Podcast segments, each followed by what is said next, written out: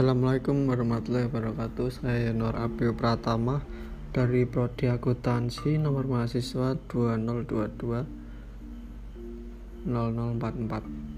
Nah, saya akan mengerjakan tugas review topik lima. hmm, Berikut saya akan menjelaskan tentang networking. Networking adalah praktek yang menghubungkan dua atau lebih perangkat komputer bersama-sama untuk tujuan berbagi atau sharing data serta berbagai manfaat lainnya. Resources jaring atau disebut networking dibangun dengan perangkat keras komputer hardware atau fisik dan perangkat lunak komputer logik.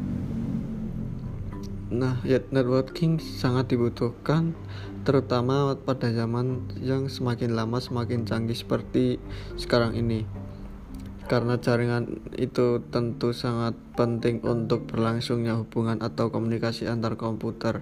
Misalnya jika Anda ingin jika Anda ingin berbagi atau berbagi printer, setiap komputer tidak memiliki printer satu kesatu, maka server berbagi koneksi internet dengan klien di kantornya.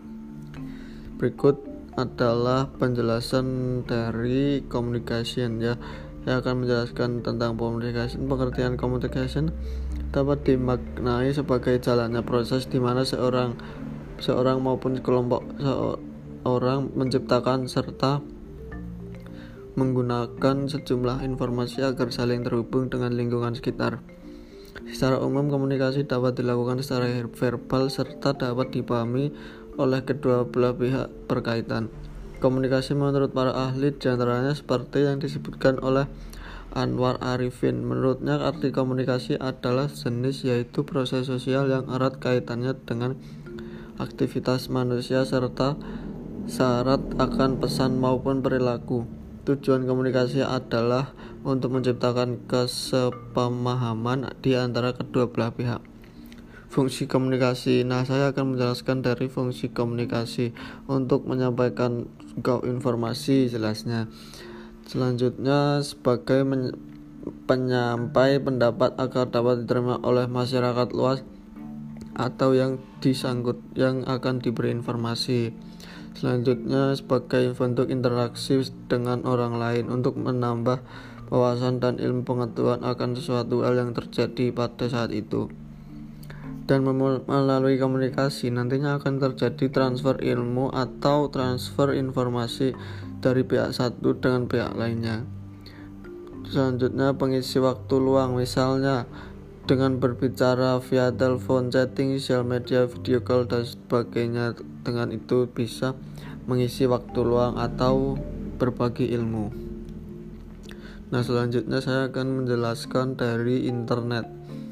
Kata internet berasal dari net yang mempunyai arti jaringan.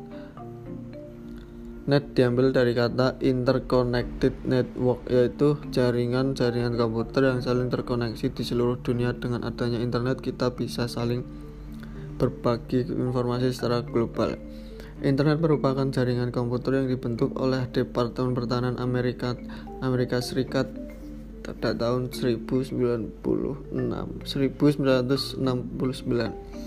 Sebelum adanya jaringan internet, manusia sudah menggunakan sistem komunikasi berbasis digital, yaitu telegram. Sistem ini masuk pada abad kesembilan belas atau sekitar lebih seratus tahun sebelum internet digunakan. Pada tahun seribu sembilan ratus enam puluh, Click Leader memperkenalkan istilah man computer symbiosis atau simbiosis komputer manusia dalam karya ilmiahnya. Istilah tersebut ia definisikan sebagai jaringan komputer yang terkoneksi satu sama lain melalui pita komunikasi lebar yang berfungsi sebagai perpustakaan yang dilengkapi dengan teknologi penyimpanan dan pencairan informasi. Selanjutnya, penjelasan dari internet. Internet adalah jaringan komputer lokal yang terbatas yang dibuat menggunakan perangkat lunak World Wide Web. Web Web dua titik nol adalah tahapan kedua pengembang World Wide Web yang ditandai dengan perubahan dari halaman web statis menjadi konten dinamis atau buatan pengguna dan pertumbuhan sosial. Web tiga, dan selanjutnya web tiga adalah generasi ketiga dari layanan internet berbasis web. Konsep web tiga titik nol pertama kali diperkenalkan pada tahun dua ribu satu, dan di saat Tim Berners-Lee atau penemu web, web menulis sebuah artikel ilmiah yang menggambarkan web tiga titik nol sebagai sebuah sarana bagi mesin untuk membaca halaman halaman web. Hal ini berarti bahwa mesin akan memiliki kemampuan membaca web sama seperti yang manusia dapat lakukan sekarang ini.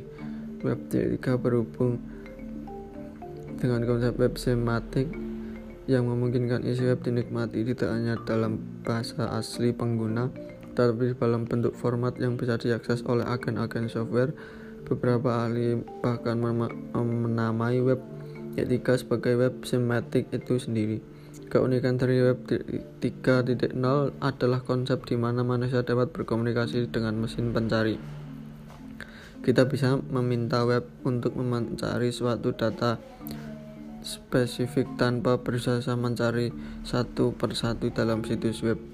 Web tiga titik nol juga mampu menyediakan keterangan-keterangan yang relevan tentang informasi yang ingin kita cari, bahkan tanpa kita minta. Web tiga titik nol terdiri dari yaitu web sematik, web mikro, web pencarian dalam bahasa pengguna, penyimpanan dalam data jumlah besar, ya, lanjutnya pembel- pembelajaran melewat mesin, ag- terus agen rekomendasi yang merujuk pada kecerdasan buatan web. Web tiga titik nol menawarkan metode yang efisien dalam membantu komputer mengorganisasi dalam dan menarik kesimpulan dari data online. Web tiga titik nol memungkinkan fitur web menjadi sebuah sarana penyimpanan data dengan kapasitas yang besar. Cukup sekian dari saya. Wassalamualaikum warahmatullahi wabarakatuh.